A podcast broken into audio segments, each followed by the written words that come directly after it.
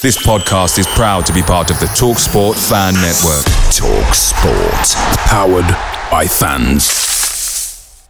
The TalkSport Fan Network is proudly supported by McDelivery, bringing you the food you love. McDelivery brings a top tier lineup of food right to your door. No matter the result, you'll always be winning with McDelivery. Order now on the McDonald's app and you'll get rewards points delivered too. So that ordering today means some tasty rewards for tomorrow. Only via app at participating restaurants. 18 plus rewards registration required. Points only on menu items, delivery fee and terms apply. See McDonald's.com.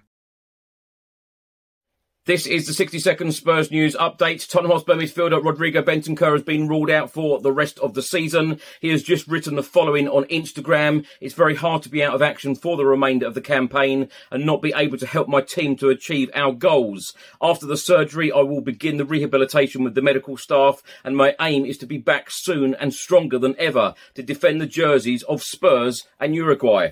The Daily Mail have just stated that Real Madrid are keeping tabs on Richarlison ahead of a potential summer move. Nicolo Zaniolo's mother has come out and said he was ready to reduce his salary to join Spurs or AC Milan, but both clubs did not find an agreement with Roma. Heung-min Son about Rodrigo Bentancur has said, strength in your recovery, brother. You will be back soon.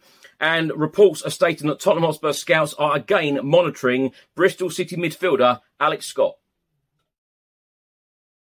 Away days are great, but there's nothing quite like playing at home. The same goes for McDonald's. Maximize your home ground advantage with McDelivery. Order now on the McDonald's app. At participating restaurants, 18 plus serving times, delivery fee, and terms apply. See McDonald's.com.